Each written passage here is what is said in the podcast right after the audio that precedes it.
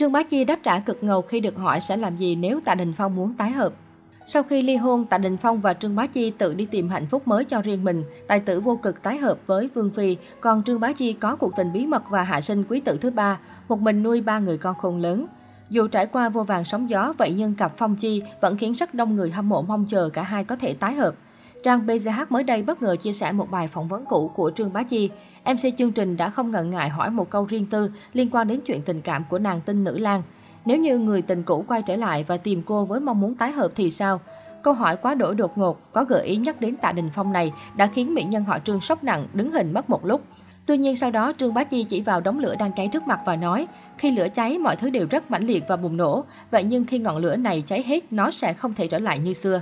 Trang BCH giải thích rằng ý của Trương Bá Chi là năm xưa, cô và Tạ Đình Phong có khoảng thời gian yêu nhau say đắm và cuồng nhiệt. Vậy nhưng khi cả hai đã quyết định chấm dứt, mối quan hệ của cặp đôi đã nguội lạnh, không thể níu kéo lại bất cứ điều gì. Trước đó, Trang Quy Quy có một bài viết gây xôn xao dư luận khi đăng lại clip tâm sự của Tạ Đình Phong với người bạn thân Dung Tổ Nhi.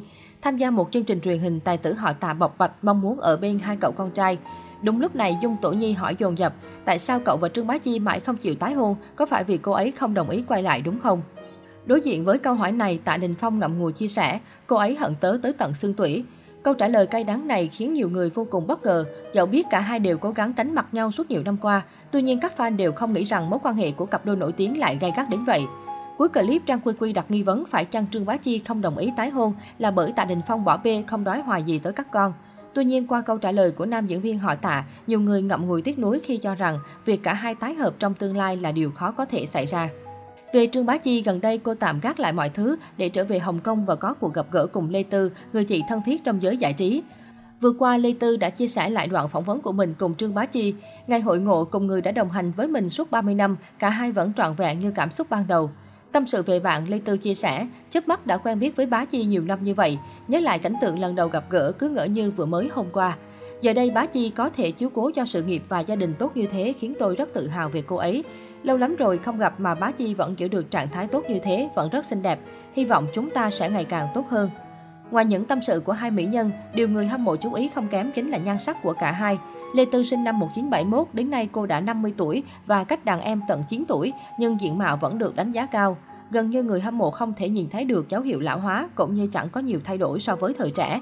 Trong khi đó, Trương Bá Chi không hề kém cạnh đàn chị khi xuất hiện cùng không hình.